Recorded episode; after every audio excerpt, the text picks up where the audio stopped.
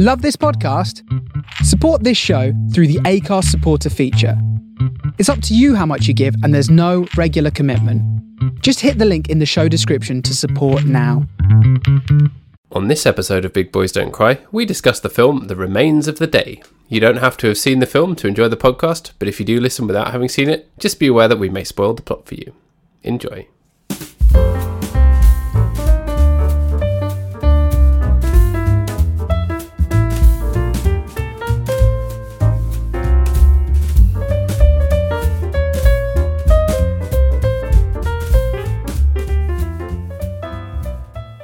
Hello. Hello there to you and to Guy Fieri. Yep, we're rolling out looking for Britain's best films about butlers. Uh, how are you today? Show is called Butlers, Butlins, and Butts. There you go. Love it, love it. Um, funnily enough, there's a Butlins very near where my mum has her beach hut where we go um, on holiday, and it actually looks quite nice. You know, Yes, I have been to a Butlins before. the one in Bognor Regis. Yeah, I think it was the Bognor one. Um, and it was fine. Yeah, go. There's stuff to do for kids. There's they got big big water slides. Yep, and and various games and things like that. Um, yeah, I when I was a child, I enjoyed Butlins. I'm not sure whether my family did, my parents did, just be you. but as a as a kid, um, as a kid, it was fine. There was stuff to do. Your parents just just sat there, watching, Just just, like- just sat there watching you with Well- their intense evil gazes. Well, at least they're happy. They think to Yeah. themselves, At least you're happy, you children. "You children." Have you ever? That's what I think every time I watch. Sorry, what have I been there? No, I haven't been there. Um, we've just walked past it a lot. I think we might get a day pass next time and see what it has to offer. Just go in and have a look. I think you're going to be thoroughly underwhelmed. Yeah, but big water slides.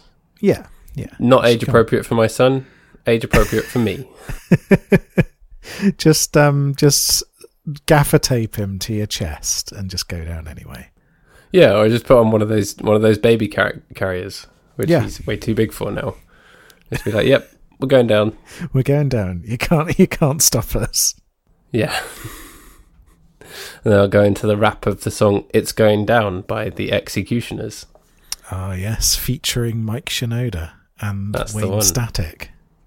An absolute banger and probably a forgotten gem, I'd say. Yeah, that's a great. It's a great song. It's going down. Yeah, Um, what what else did they do? I've got no idea. I'm looking up. I thought it was like a supergroup. I'm looking up the Executioners. Let's have a look at their disco- discography. You're just gonna get lots of pictures of like hooded men holding axes. Well, no, because if you remember, it was spelt X Executioners. Ah, right. Yeah. So good. So good- they good- were for SEO, SEO. purposes. Yeah, they were ahead of their time, weren't they? yeah. Unlike now, where everyone has to spell their name, even if it's Gary, it'll spell it'll be spelled G V R Z or whatever, so that they can be the only search result for that. yes, yeah, exactly. Churches Yeah. um, as a as a key example. Oh wow, they did an album called General Patton versus the Executioners, which was a collaboration with Mike Patton. Oh, okay. I think I, I- did know about that. I have to listen to this. Uh, We'll save Um, we'll save that. We'll park that because that is the exact opposite of this week's film. I just wanted to give you that before we start talking about an a film about old English butlers. Yeah, can I just? I, I've just there's just one thing I want to tell you about this album. No, no, please, we've got time. Let me read. Let me read out a brief description. The album's musical style draws from free jazz and glitch. Yes. It is themed around a war between the two vastly different musical styles. The album contains various samples from uncredited films, including kung fu movies and Dirty Harry. Uh, So I'm going to say Kung Fu Panda. Kung Fu Panda. Most of the songs are under two minutes long. Um, this sounds like something truly strange, and I must find it. That sounds it. great. Free jazz glitch hip hop with Mike Patton. And all songs under two minutes. I appreciate brevity. yeah, there's song. only there's only let's see what so there's 23 songs. They could get through that whole that whole album before Neil Peart has tuned his drum kit. Nine of the 23 songs were over two minutes long. Um, so clearly, you know, when when you listen to something that's particularly things that are DJ heavy, like like Executioner's work, um, often you do get that they're often you know sample heavy songs under two minutes. So, but Mike Patton not necessarily known for songs under two minutes. No. It's a very interesting combination. It's quite good that he can do that, and he's also got that that Fantômas album, which is just one long track, and it's like seventy minutes of screaming. yeah, I do love the the one track albums. Jesu have one like that as well. Um, Yeah. if you know if you know the the strange experimental band Jesu, Yeah, it's yeah. just just the guy from Godflesh. Um, it's uh, yeah, very interesting.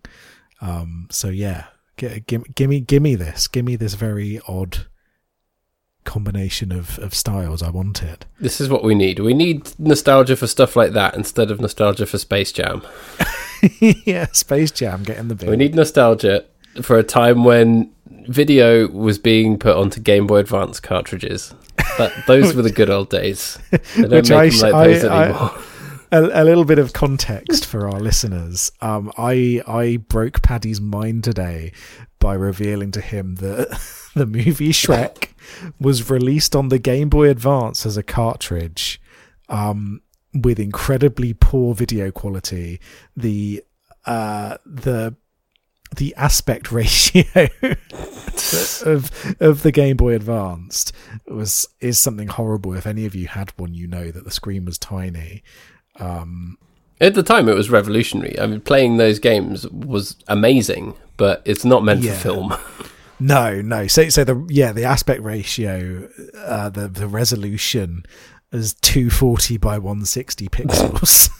that is was that like a is- tiny corner of your screen. yeah, a tiny, tiny thing. If you can imagine watching a heavily compressed uh, version of Shrek on that screen, that is what the future was circa 2002. Someone's posted it on YouTube where they've put like the regular one and then the Game Boy Advance version side by side, and it just keeps like glitching out and playing horribly. And you know, when the sound is all like fuzzy and distorted and oh, janky, yeah, it's like that. That's great.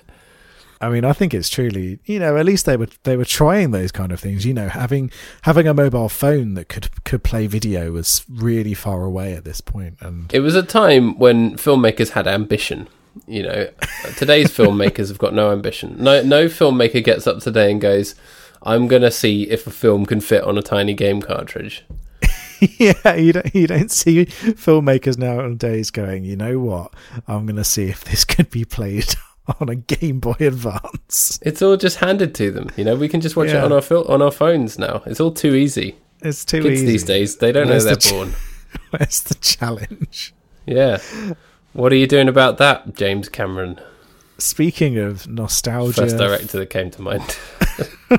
speaking of nostalgia for shit times in history, let's talk about uh, the remains of the day, which I don't necessarily think has nostalgia for shit times in history, but it is an era that often we do have nostalgia for in this country, Yeah. isn't it? It's it's an interesting, um, a very interesting piece from that point of view. Actually, it's sort of um, Stevens. It's most of it is about a man looking back on his life with some nostalgia, but the ending is very much trying to make you think that he's looking forward, even though you're not quite sure, isn't it? Just to skip to the end, yeah. right there. yeah, spoiler alert for the themes of this movie. Yeah, um, I'm gonna put that in the um, the spoiler alert thing that I always do at the beginning of the show. We might spoil the themes for you. it might spoil the themes for you. If you're studying the remains of the day on your degree, don't listen to this show. or do, please, cite it. Yeah, no, yeah, please do, please do. Um, so, so yeah, so I think you know when you look at not the remains of the day, but if you look at other things that are kind of done in in this time period, um, maybe you're looking at things like Downton Abbey, for Mm. instance. Um, where you're looking at the the aristocracy in the not quite modern era, the pre World War II era, there is this kind of um, there is this kind of nostalgia for it amongst people, and I, Yeah. I think it's always existed, hasn't it? Um, and it it comes into a theory that I have, and sorry to bring up politics very early in this sh- Well, it was going to happen, wasn't it? It was going. It was going, particularly in a in a film about Nazis, like The Remains of the Day. I think we were always going to have a political discussion at some point. And Stevens, talk the about- butler, Nazi hunter. exactly. Um, we can we can talk more about that later on when we get onto it. But I feel as though, and I think it's one of the reasons behind the conservative nature of some of this country is there's almost this uh, suppressed desire for the aristocracy to continue running our lives, where it's almost seen as Oh, yeah. this very um, pleasant British thing to have these rich, elitist weirdos with no chins um, running Yeah, running the- our lives. the deference that a lot of people have is just is just mind-boggling and it continues to this day. It's the the, the only reason that Boris Johnson is in power. You know in Well, any yes, reasonable yeah, nation without this ridiculous sense of we must defer to people who are posh and talk posh and were you know raised in a wealthy aristocratic family you know in, in any other sane nation a man who had written the things he had written a man who had done the things that he's done all the terrible things that he's done would never have been elected to that level of office. So we've learned nothing from the remains of the day have we? Which is We- why we ishiguro is now writing fantasy instead exactly.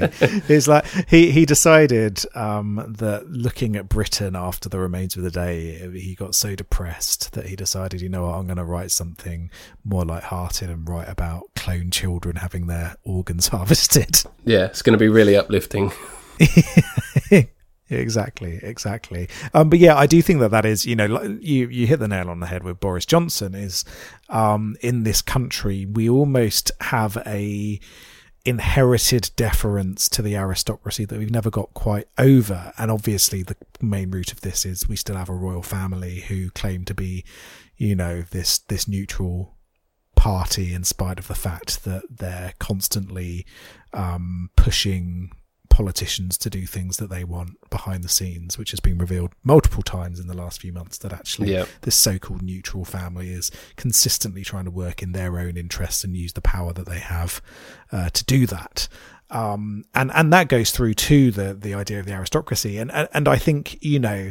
Um, thematically the remains of the day is very much around that is you've got this person who for want of a better word has been uh, cucked by society into supporting the aristocracy in spite of the fact that it is doing nothing to service him, that it's uh, betraying his own family, that it's leading to him to have an unfulfilled life, um, that he has to literally support Nazis to do it because it's what Yeah. he does.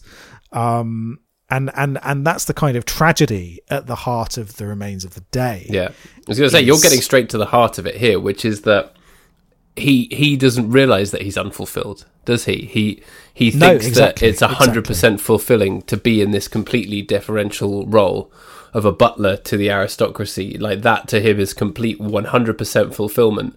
But what's amazing about the film and the book um, is that that never seems that that you is that you believe it, don't you? It's the, his one hundred percent dedication. Whenever any character is like that, um, is sort of hundred percent on anything. You're always a bit like, well, that character's not complex, and he's a very complex character, but it's always like, yeah, you think you, never quite believe it, but in this you believe it hundred percent, and that's down to the both Yes, the source yeah, material and. Anthony Hopkins' performance as well.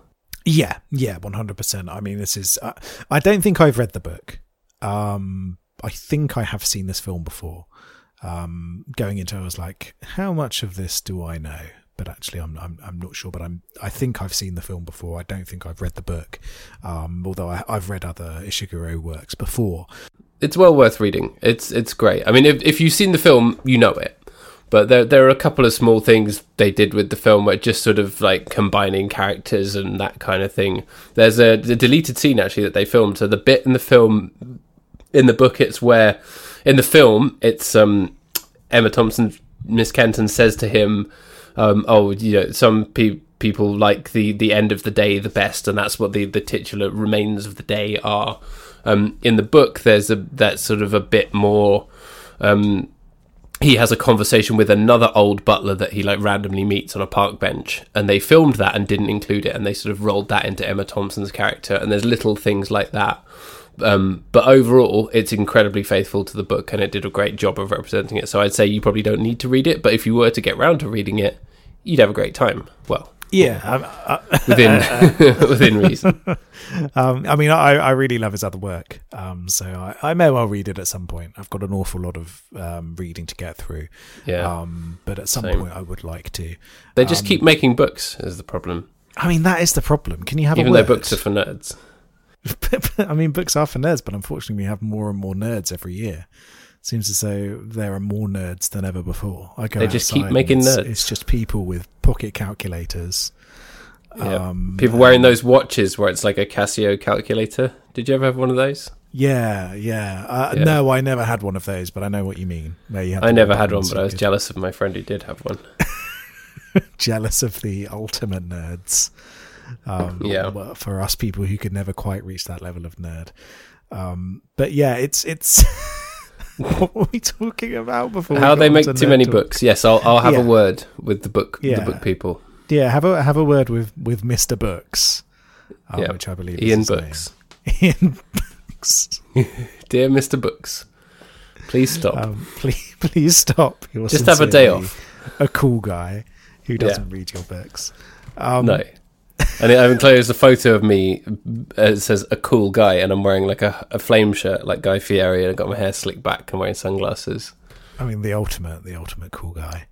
Um, but anyway, yes. so, so for for for those who have not seen or read the remains of the day, it's the story of a truly cucked man who he is a butler, um, at a fancy house A butler to Lawrence Fox's dad. to Lawrence Fox's dad. That's right. Um, who uh, who basically um, is incredibly devoted to his role. Um, there is a new member of staff brought on board, Miss Kenton, played by Emma Thompson, um, and they have a sort of um, fractious relationship, um, and it goes into their relationship into the history of the house uh, in the run up to the Second World War. Um, but the whole framing device is around him going to see her after the war and after they're the new owner of the house. Yeah. Um, and um, him continuing to be cucked by history and by the aristocracy. and by the aristocracy. Yeah, and the the book just incidentally is from his point of view. So what's it's a, it's an, a great example of an unreliable narrator, and you know he's looking back on events fondly and stuff, and you're sort of looking at it going in his recollection. You can tell that there was chemistry between him and Miss Kenton that he never acted on and such. So that's I guess what you get from the book um, is it being from his point of view. But the film I think still does an amazing job of getting that across. Oh, good. Yes. Yeah. No. I mean, I, I, do, I don't have any complaints about the film at all. I think it's fantastic. Um, and you know, you've got these incredible performances across the board. You know, Anthony Hopkins in this is great. Um, I think it might be my favourite performance of his, although I've not seen any of the um the Hannibal Lecters. So have you not? You haven't seen any of the Hannibal Lecter movies? no, I've just You've I've never not seen just never Silence come of up. the Lambs. No, I know I know Oh, what it is. He's a he's a scary cannibal man. He's a scary cannibal man. He eats his liver with a nice Chianti. and it's fairly transphobic. That's the thing that people don't talk about with uh, with Is it? Silence of the Lambs. Yeah, well, tangent here, but Silence of the Lambs is sort of transphobic because the main villain in it is not a trans woman, um, but he does dress up as a woman by literally skinning women and making a suit out of women's skin Oh, spoiler that's right. for- Yeah. for so it's not uh, it, it, it is transphobic i'd say the the book is a bit more complex and and and the film also talks about trans people and says you know no trans people aren't dangerous and they're not violent there's more more violence against them um, which is all which is all true. Uh, turfs get out of our podcast. Um, yeah, don't listen, please. Don't, don't listen. We don't want you. Go away. Um, Yep. but it still kind of ties into those those tropes of it being a deceptive man trying to be a woman in a way that that has had some critiques yeah. particularly in recent years so it's it's not as bad as J.K. Rowling's recent book um it's not as bad as as movies like Psycho for instance um but it is still transphobic um so Yeah. that's something to bear in mind but it's a it's a relatively minor part of it so you can watch it without that being the the key takeaway of it Yeah. If you want your, your hot cannibal action, we're not going to judge you for getting it from no, Silence no, no. You know, the Silence Silence of the Lambs is still a fantastic movie. It's just it's it's it's problematic to use an overused phrase. Um, Yeah. in in in certain ways. And you know, I know that that's his iconic performance, but yeah, I haven't seen it. So to me, Remains of the Day is his number one. You you should one hundred percent watch that, and also you should watch Red Dragon, which is the uh, original Hannibal Lecter novel. Um, Yes. So it, it was first filmed as Manhunter back in the eighties, and everyone's got amazing eighties hair. But then they did Silence of the Lambs, um, and after that they then did a kind of reshooting of Manhunter as Red Dragon. Um, I think it was in two thousand or something around then. Um, so it's a bit odd because Hannibal Lecter is meant to be younger than he is, and he's just got loads of makeup on to try and make him look a bit younger, and it doesn't really work.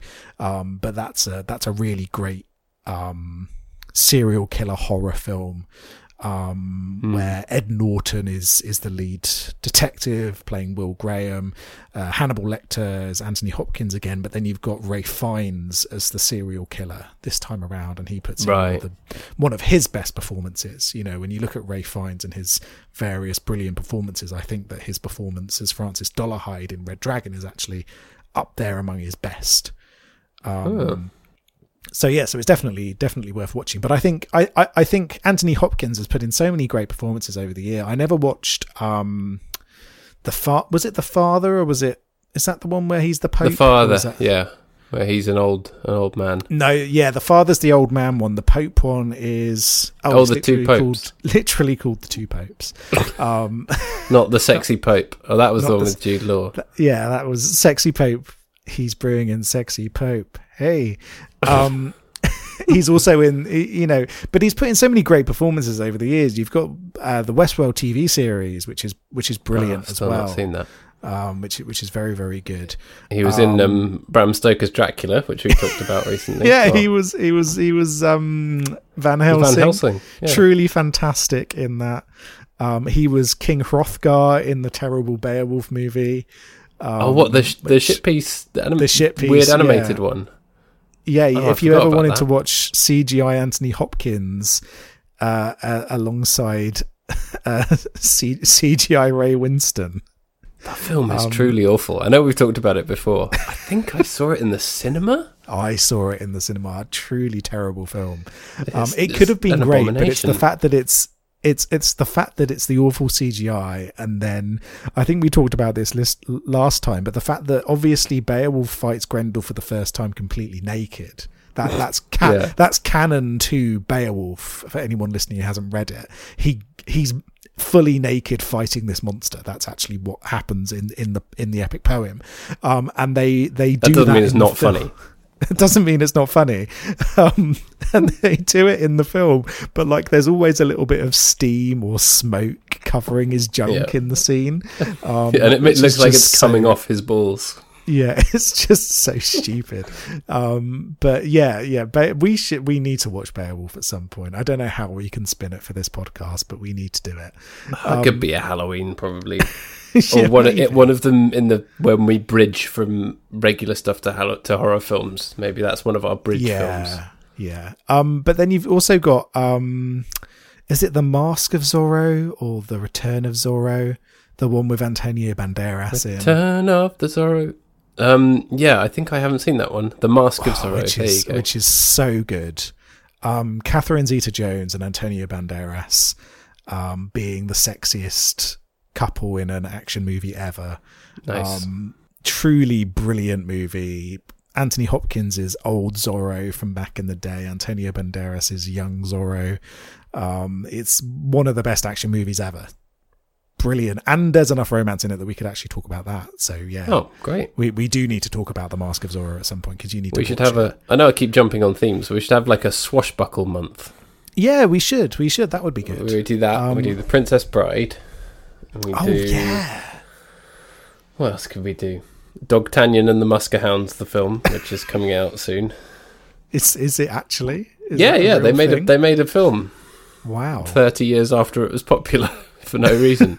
We could watch one of the Three Musketeers movies, though. I'm sure there's, um, I'm sure there's romance in them. We could watch Yeah. the one with, um, uh, that was made by Paul W. S. Anderson, well, there you go. Your favourite guy, my favorite guy, your main Uh, man. with um, uh, with Orlando Bloom in a big airship. It's, it's Yeah. great. Or what's what's the Robin Hood one with the Bryan Adams song? Oh, that's true. Yeah. Okay. So yeah. Do When do you want to do squ- swashbuckling month? swashbuckling month? Did we have anything lined up for September? Maybe that's swashbuckle month, and then we yeah. Okay. So we'll go. We'll go straight from Emma Beowulf. Thompson to um to, to swashbuckling month. So so okay. Hold on. Hold on. I'm making a note of this. So what are we doing Yep. for swashbuckling month? It's uh, the Mask of Zorro, Mask of Zorro. the Princess Bride, um, Robin Hood, Prince of Thieves, and Beowulf. Beowulf just does not does not sit here. That's our bri- that's our bridge from swashbuckling to horror. Okay, there we go. I mean, I'm very excited to talk about three of those movies. Well, I'm excited to talk about all of those movies with you because legitimately three fantastic films and then Beowulf. Yeah, but I'm very excited to talk about Beowulf with you as well. It's a it's a something to be something that needs to be seen, I think. Um oh, this is going to be great. but but yeah, um but A good, Hopkins, quite a good, yeah, a left turn from Emma Thompson month. Uh, Emma Thompson in this Yeah. film is fantastic, though. And, And I'm trying to think she if she's is, done yeah, any yeah. swashbuckles, but I don't think she has. But she should. Has She, she buckled any buckled any swashes? she buckled a swash. Um, let, let, let I'll, I'll have I'll have a look. But whilst whilst we talk about um, whilst I look for that, we can we can talk about you know Anthony Hopkins, an incredibly versatile performer. He's done all sorts of different movies over the years, successful pretty much in everything. Even when the movies are bad, he's one of those people that has that kind of charisma and energy that makes things worth watching. Um, and when he's in something which is actually good, it truly captures something brilliant when he's in it. And I think The Remains of the Day is one of these movies where he's pitch perfect. The movie uses him perfectly. Um, and, and everyone, to be honest, everyone in this movie is great. You know, Emma Thompson is, is really brilliant. Um, Christopher Reeve is fantastic as well. Um, Yeah. People forget how great he was. Um, Because everyone's just watching that going, it's Superman. yeah, well, yeah, exactly. But but he's he's he is truly brilliant. Um, and you know, um, was was in lots of lots of great things. Obviously, you think about the Superman movies. Superman one and two are, are great movies. Yeah. Um, I will not I will not hear a bad word about them. But you know, he he did some really great stuff over the years. Um, and it's great to see him in something that's very different from what he's normally cast in and what he's normally remembered for here um, as well. Um, so um, so yeah, so that that's good. Then obviously you've got Lawrence Fox's dad. yeah. Being Um, Lawrence Fox's dad. And actually, I think he is really good in this as well. yeah, yeah, no, he is, he is. Um, where it it would have been easy for that character to become very two dimensional. Um, but instead there is that complexity in there where it's you know it's the it's the echo chamber of the aristocracy isn't it you know these these very Yeah. fascistic dangerous ideas that are just accepted and bounce around this very small group of people because they have no they deliberately have no understanding of the world around them because they don't they don't need to know it they don't want to know it Um, Yeah. and and there these ideas are allowed to fester and, and grow. There's a really pivotal scene that demonstrates that, isn't there? Where um, one of his hor- horrible posh mates is asking Stevens, the butler, his opinion on like political stuff, and Stevens knows he's not supposed to have any political opinions or any independent thought as a butler. So he's just like, "I'm sorry, sir, I cannot help with that request." In response to everything, and James Fox is just kind of watching him, and the look in his eyes is one of concern and sort of wanting to defend him, but knowing that it's just his butler. You know why would i defend my butler when i've got when my rich influential mates are here? And it's like you there's just that slight hint of empathy from the aristocracy character but ultimately the aristocracy still wins and that, that seems just painful isn't it painful to yeah. watch Yeah. Um, particularly, you know, you've got this. He's an incredibly intelligent man, just completely trod on by this other person because they've just decided, you know what, I don't. We this this can be used as an opportunity for me to um to showcase my my superiority and why we should not give people the vote is their their eventual uh their eventual argument. Um and um and yeah it's it's chilling but but obviously very very true for the way in which um you know um the the sort of Nazi movement was accepted amongst the aristocracy, you know, um, worldwide, not just in, you know, you think about the the support for the Nazis in the the upper classes in Germany, which was very prevalent. Um, the way that the the the Conservative Party in in Germany is the one that basically facilitated the rise of the Nazis, um, as well. It's worth pointing out. Welcome to to History Cast here. Um, the the Nazi Party never had enough votes to ever become a majority party in its own right in Germany. Never Yeah. happened. Even when they had SA members standing inside voting booths, beating people up if they didn't vote for the Nazis, they never received that 50% to, to get into power on their own. Um, they would always have been dependent on a coalition. And the party that facilitated them both very much in their early days, giving them support, giving them a voice, and very much in the later days where they actually led to them getting into power was the equivalent of our Conservative Party at the time that thought, you know what, these people can be a good tool for us to use. Um, and we agree with a lot of their, their policies and a lot of their ideas. So let's use them to maintain power and make sure the socialists don't get in. And lo and behold, it did not work. Um, and so there was a lot of people think about it being this large, um, popularist movement, but actually the Nazis never had that support among the lower classes. It was the middle classes, the upper classes, uh, a surprising amount of students as well. Um, but a lot of those ideas festered amongst the the upper classes in Germany, and there was a lot of support for them amongst the the upper classes in England as well, um, which is which is what a lot of this movie centers on, and the how dangerous those ideas are, and how pushback was often met with ridicule. Yeah, and you've got Hugh Grant as well, who's his um his like godson, who sort of seems to be tolerating it, and then at the end he th- he's like, and he says to Stevens that they're friends, and Stevens is just sort of like, oh, I, I suppose we are. I'd never really given it a thought because I'm a butler. I'm a butler. I'm not the same class as you. You should not. Yeah. Yeah, he's like ranting and raving about how awful it is that his uncle's supporting these ideas or whatever, and Stevens is just like, yeah, okay, I'll bring you some more whiskey. It's three in the morning. yeah, exactly, exactly. Um, but it's it's yeah, it's it's it's a chilling movie at times in that regard, isn't it? It's Yeah. um, it really showcases class divides in a way that very few movies do if they focus on on a country house. Um, one that stands to mind is I don't know if you ever read the book The Little Stranger.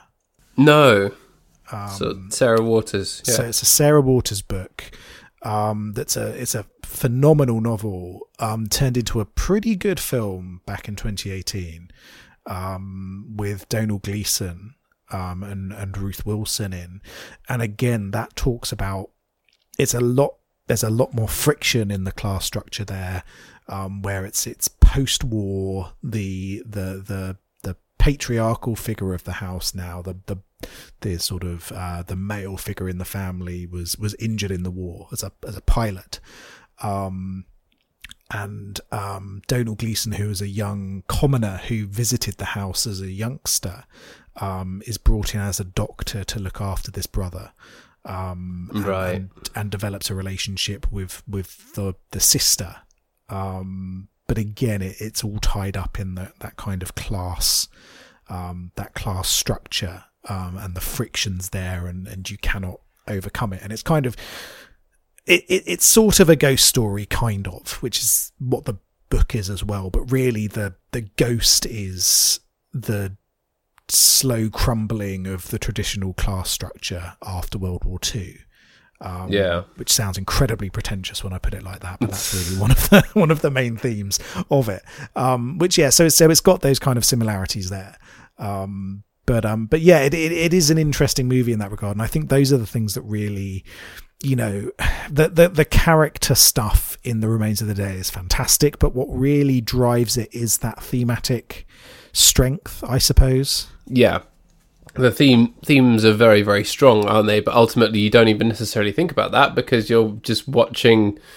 Yeah, you're w- watching a lot of painful scenes of a man coming up against every opportunity to say, "I have emotions. I am a real person with thoughts and feelings and stuff," and he never does.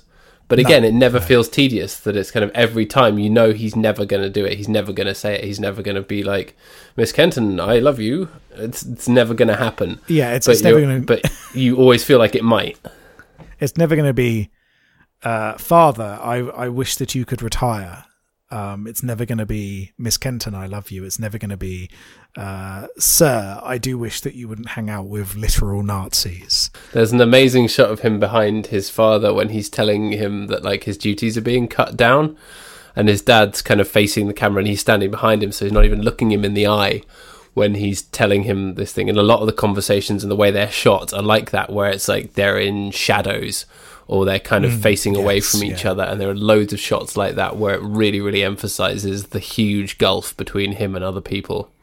It's Yes, really well yeah. put together as it, it is it is that structural creative side of this movie it, it all emphasizes that disconnect between them and it's it's so well done it's it's really brilliant Yeah, but the, what's amazing about the father thing is so tragic about it is that his dad comes into the house to be an under butler. So it turns out his dad was a butler as well.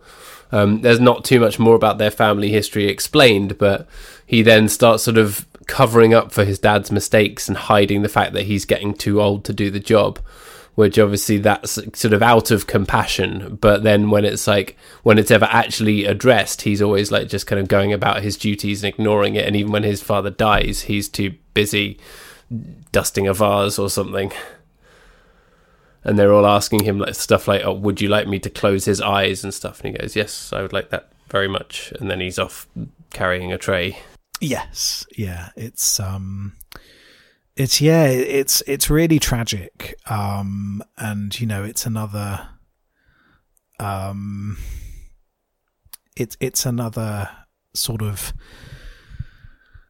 it's it's another case of of the machine destroying these human relationships, isn't it? And it's it's Yeah. it's so well done, and you know, you you have these moments where you're just like you you're seeing this destruction in slow motion almost and there's nothing you can do to stop it it's just kind of happening and it, it again it falls kind of into the british stiff upper lip as well which is a very prevalent um you know uh, theme of this movie as well is you know oh yes keep calm and carry on um, and Yeah. you can never take a moment to to recognize it or spend proper time with other people because duty is all that there is Duty, yeah, that's it. That's the word that so often comes up, and it's all.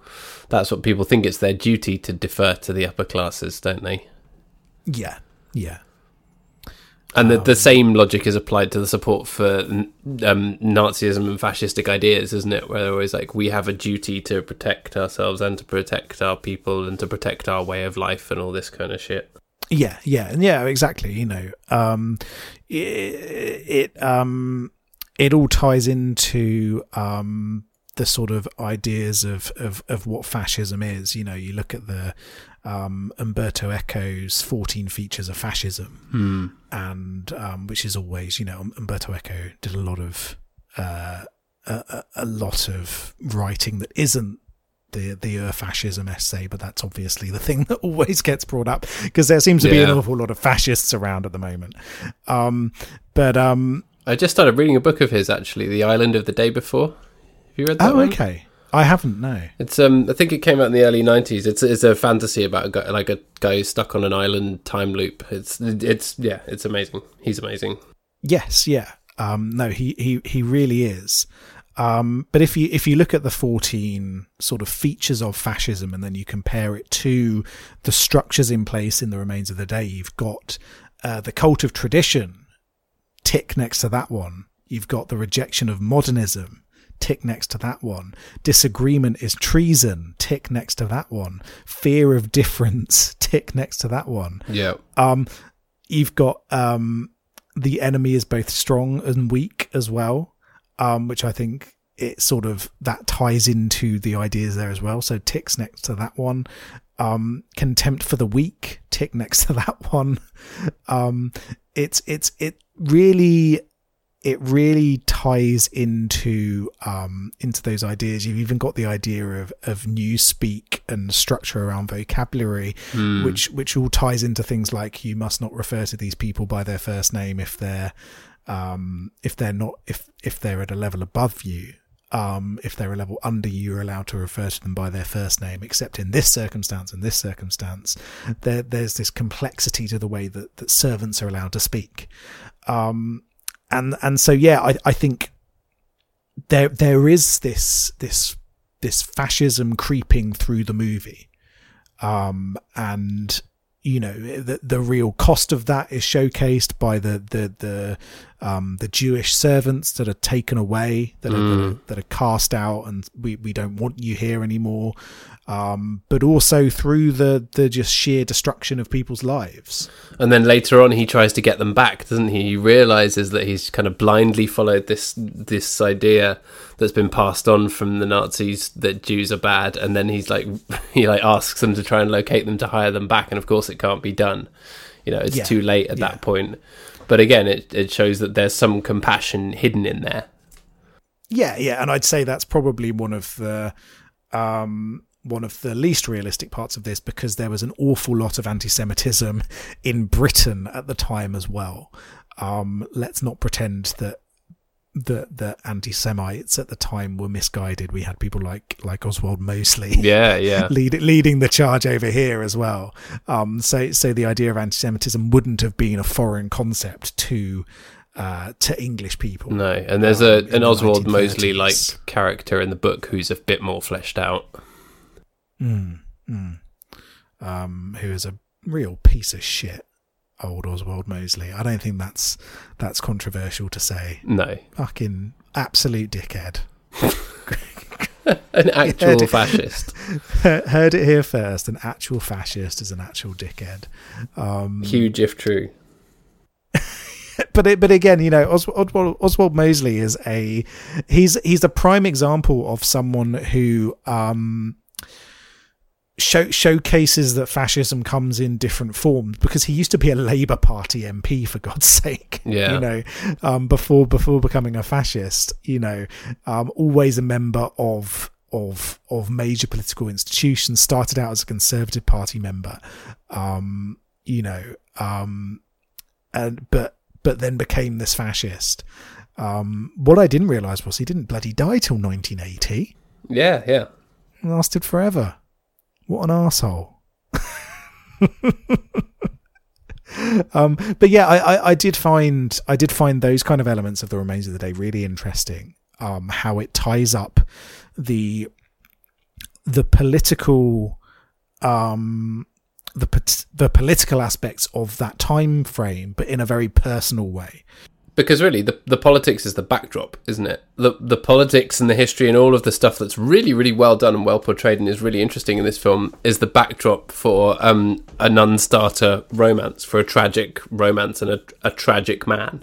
And it's that Yeah, story, and- isn't it? And Ishiguro is the master of that as well. In that they talk about "Never Let Me Go," and it's like the kind of the the sort of sci-fi futuristic organ harvesting setting is just the backdrop for a story of friendship and romance, right? Yeah, precisely, precisely, and, and I think that's what makes both sides of the story so powerful as well. Is often when you look at movies that are set in this time period and and have discussions about you know the the impeding war or the war in general, it's stuff like Winston Churchill doing a speech. It's all very on the nose. That's the kind of forefront. But actually, I never want to hear about Winston Churchill ever again. but We've what- what- what progressed gets- past the need for Winston Churchill. What about Churchill the dog giving you good car insurance deals? I want to say those adverts are for. I'll, I'll allow it. Is it car insurance? I think Um, so. I think he does the whole lot. Oh, it's all all insurance, is it? Yeah. I see. He's moved up in the world. Um, but um, but but yeah, often what gets ignored in those things is the personal story. Um, but in fact, the personal story is what drives uh understanding and attachment in an audience. Where yeah, you can watch a war movie and just be like, ah, war, war's bad. Yeah. But if you're watching something like Private can Ryan understand- got saved. And war Yeah. is bad. uh, and I'd say that that Private Ryan is one of those movies. It's a little bit. There's a little bit more of a human attachment to it. Um, and I think Dunkirk is another example. Where I know you've not seen it because I'm never gonna you have no interest in watching Dunkirk. But Dunkirk does an awful lot focusing on individual people.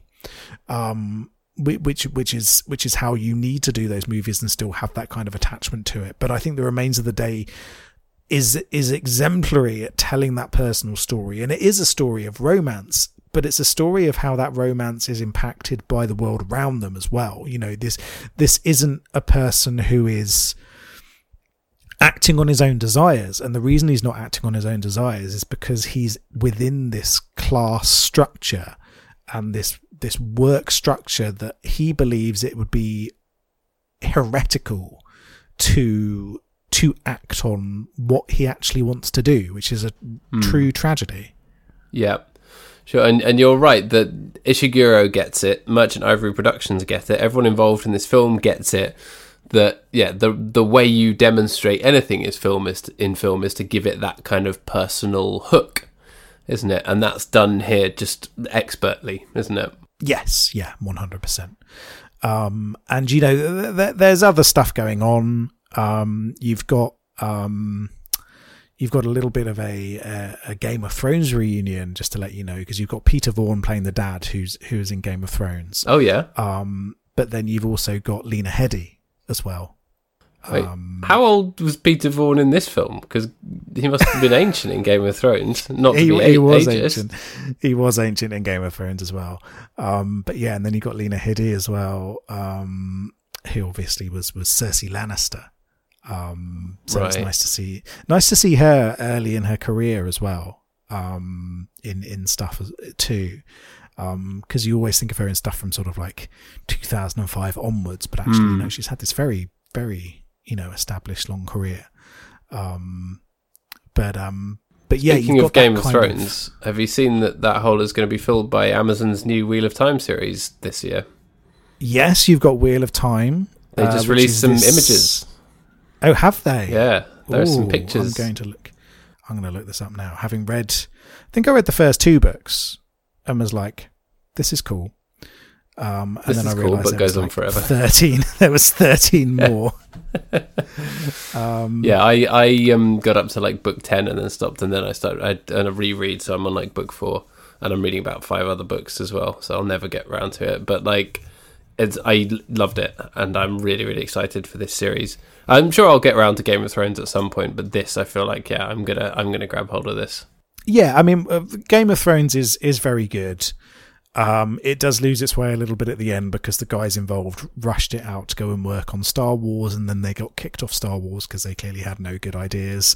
Soz guys, thanks for ruining your legacy of the one thing that people will remember you for to try and chase up something else. Well, these the Um, guys. So they walked off the set of Game of Thrones, walked into the writing room for Star Wars, went Palpatine had sex, nostalgia, and then they walked out. No, so they were going to be working on something new. I think the Palpatine had sex angle. I don't know if it had been established by that point or not. Right. Um, okay. But but clearly things did not work out between them and and Lucasfilm behind the scenes, and so they they got dumped unceremoniously afterwards. Um, so it's like well done on ruining Game of Thrones by by stopping from doing any more seasons of it and rushing it all into one last season, guys. We really appreciate it. Um, but yeah, I'm I'm looking at this image now. People walking through a field. Rosamund Pike yep. um, which is excellent casting as the character that I've forgotten the name of. but- Moiraine. She's like the main, Moiraine, that's right. Yeah. the main magic lady.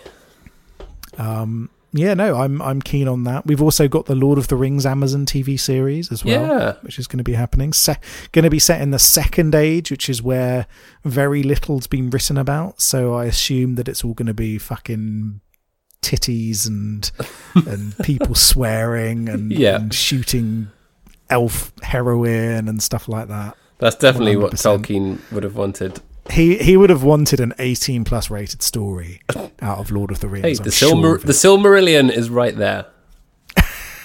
it's rated 18 plus because it's in- so unintelligible that you can't read it if you're under 18. cannot decipher the Silmarillion. Um, I tried reading it. It is like reading the Bible. Yeah, I think I got 100% past like the first reading page. The Bible. Um, whereas, yeah, Lord of the Rings obviously very, very easy to read um, until you get to the third book when it's just full of songs and you're like, just shut the fuck up, get on with the story. Yeah, I don't want to hear Pippin. I don't want to read two pages of Pippin read like singing a song. Just stop it. Um, I would pay for Lord of the Rings with all songs removed. you could put them into a separate text and make a musical. yeah have have a little appendix of songs um yeah um but but yeah they're they're generally easy to read but silmarillion gadzooks that is a You're aware of Uh, the um, punk rock singer Ted Leo? Ted Leo and the Pharmacists. no, I he's, he's an American um, punk rock guy who I really like, um, and he appear often appears on the um, the Jonathan Coulton cruise. You know Jonathan Coulton, the geek man, singer man. yeah Yeah, he does a cruise every year. Ted Leo's often one of his performers, and he does a thing where he he just like gets up in front of a crowd and reads a random passage from the Silmarillion. It's gold. amazing so I've watched a few of those. um what i want of course is if if this lord of the rings tv series goes well um i want the uh, tom bombadil spin-off No, just just tom bombadil action I hate Tom Bombadil. I want, I want, I want a Tom Bombadil crossover with Baby Yoda. I want Tom Bombadil hanging out with Baby Yoda. Baby Yoda would disown him because Baby Yoda has taste. How dare you, Tom Bombadil? Um, a man with godlike powers, and they're like, "Hey, why don't you take the ring?" And he just shrugs his shoulders and says, oh, "I don't want to." it's brilliant. I'm sorry, and now I'm going to sing a song for 10 pages and He's great. skip through a field of wheat. Yeah, whatever. I'm pretty sure. Tom Bombadil's an, an anagram of abomination. Uh, he he's like a he's a he's a he's an author um self insert isn't he tom Bombadil? Oh, I That's see, kind of right, yeah. he is i think i think that was kind of the the the reason um for him because uh, he sort of explains doesn't he that i've been here since the first falls of rain and the first sunlight um before Sauron was around, before I've forgotten the name of the fella before Sauron. There was someone before Sauron, wasn't there? Another big Yeah, I can't remember. um, which I assume is what the, the, the TV series is going to be about. I can't remember because at that point I'm just thinking, shut the fuck up and take the hobbits to Isengard. Let let the let the hobbits get on with their journey. um, yeah, no, Tom Bombadil, big big beardy fella who has godlike powers and just smokes weed with his wife all day. Um, what a great fella! That's the show that you we, want. should, we should all we should all try and be more like Tom Bombadil. Let's be honest. Even even you must agree that if less of us gave shits to the level that Tom Bombadil doesn't give a shit, the world would be a better place. I can't argue with that. Yeah. Hashtag I stand for Tom Bombadil. Yeah. Get it, tr- get it trending, everyone. We we need some Tom Bombadil justice. Justice for Tom Bombadil. Um, Anyway. how the hell did how the hell did we get onto Tom Bombadil from The Remains of the Day? I genuinely have no idea. There's no actor link or anything. I think we went from Game of Thrones, and then that got us into a fantasy hole because some of the people in this were in Game of Thrones. Oh. Yeah. Right. No, that's right. That's Yeah. right. Um.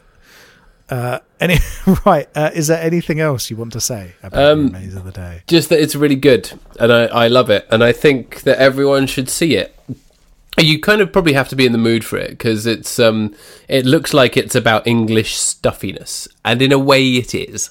But the the drama of it is, and the performances are absolutely gripping. I mean, it, it's Emma Thompson month. Let's just say highlight that Emma Thompson's performance is as good as Anthony Hopkins is as well, and um, her her role in it as um as a housekeeper you know she still has that kind of deference as well inbuilt into her role. Um and that's apparent when you know she says that she'll quit if um if the um two um Jewish girls are are fired and then she doesn't. And then she's like well I've got nowhere else to go. And it's sort of that that dependence on it as well and it's just yeah her as a tragic figure as well she's similarly tragic to him but at least she goes and tries to do something about it by marrying Mr. Benn not the cartoon that's the name of the character yeah, Mr. Benn. Um, yeah, it's it's her her character journey is really interesting. Actually, it's sort of um, an an escape from this structure into a different structure, and, and by the end of the movie, you realise that there's no there's no happiness there. Um, no. She seems happy because her daughter's going to have a baby and she's going to be around for her but she just said that her marriage was over and then you're not sure whether it is or not. And that ambiguity is fine um, because it you know it reminds us that you know happiness is complex and happiness is fleeting and all of those things. But the the way that she gets that across on film is is just is just brilliant. It's peerless. Yes, yeah, one hundred percent. She she's fantastic. yeah and she never quite gets fully exasperated with him does she? Because that would be too much. Within the it confines of this it film it would just be too much. You can tell that every every second she's on screen she wants to like yell at him and she never does even during some really really intense moments and that's kind of that's masterful acting and writing as well Yes, no, it's it's uh, it's it's it's like you said, it it it perfectly matches the characters. It perfectly matches the tone and the theme of the movie as well. Um, it, it would have been too much if there was that big old emotional Michael Bay scene. the the the the, The remains of the bay. gets on fire. the remains of the bay, where the house explodes, and she's like, "I love you, you fool," and he goes, "I don't care. I must see to Mister Chappie." I've Yeah. forgotten. mr, what mr. chappie Mr. lord Chappie. chappie that's his name and then christopher reeve rips off his shirt and underneath there's an s Yep. oh dear.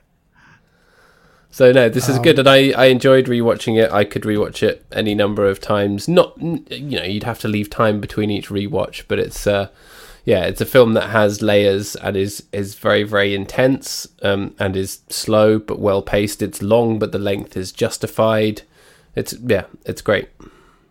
Yeah, yeah, no, one hundred percent. It it is a long movie. It's a dense movie. Um, so yeah, it's not something you can rewatch regularly, but it is it is it is truly fantastic. Good. I'm really glad you enjoyed it because it's yeah Yeah, has yeah. a, a special place in my heart.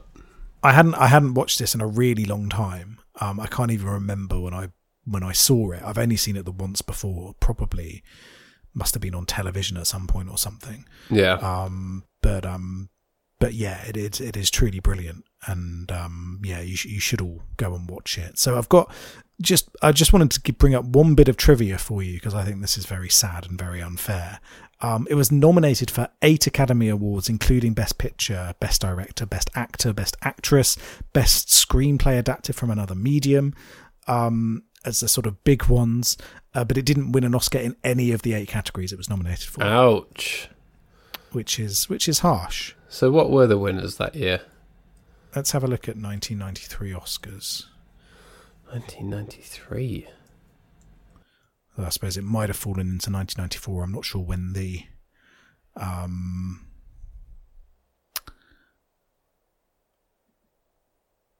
so I think it must have been the year after. Let's have a look at the 1994 Oscars.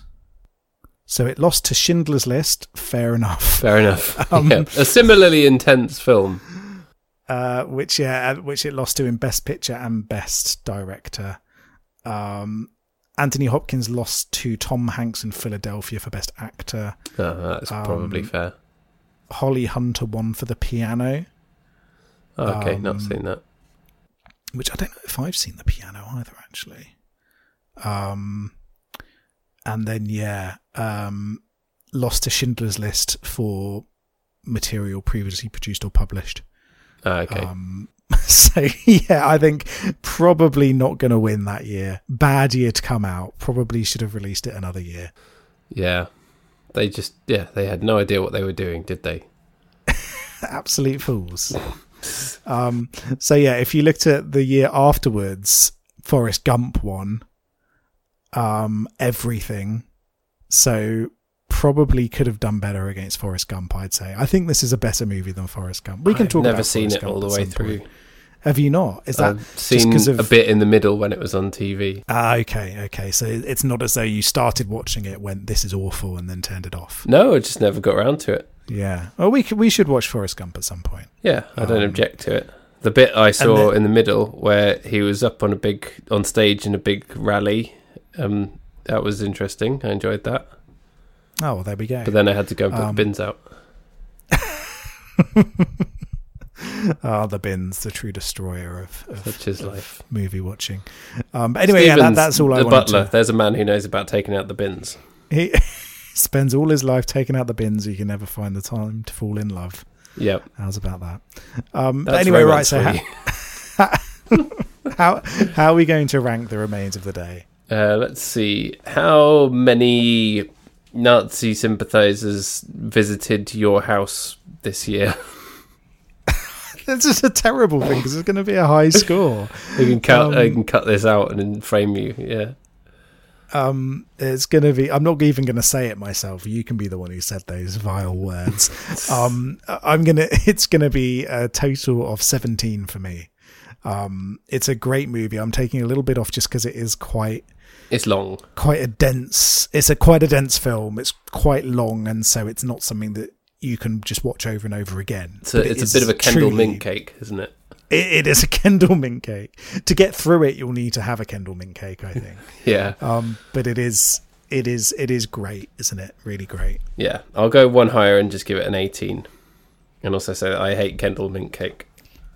Well, the thing about Kendal mint cake is you're not really meant to eat it just as a snack, are you? No. It's uh it's uh it's something to have when you climb a mountain to give you energy. Yeah, for sure. But I mean, my, my choice of energy bar would be would be a Clif white chocolate and macadamia over a Kendal mint. You wouldn't go for a a, a, a cheeky mint cake. No, no. I f- I find But a um, imagine though, imagine though, Paddy, you're there. You're the wind's in your face. It's cold. you've got frost in the beard, and you're like, you know what? I need my mouth to match the weather outside. Mm, no, I think because I have done that. Remember, almost Yes, yeah, oh, yeah, yeah. Two years since I was in the Arctic Circle, riding with my husky boys. It was a good time. Yeah, I, love, I I I don't I don't dislike mint cake. I've I've had it before when hiking.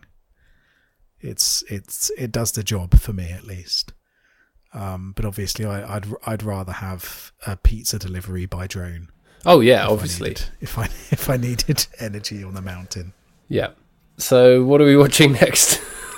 Um, right, so it's Stranger Than Fiction next. oh, that's right. Yeah, we're concluding Emma Thompson month with Stranger Than Fiction, Emma which Thompson month. yeah she has another very very important and interesting role.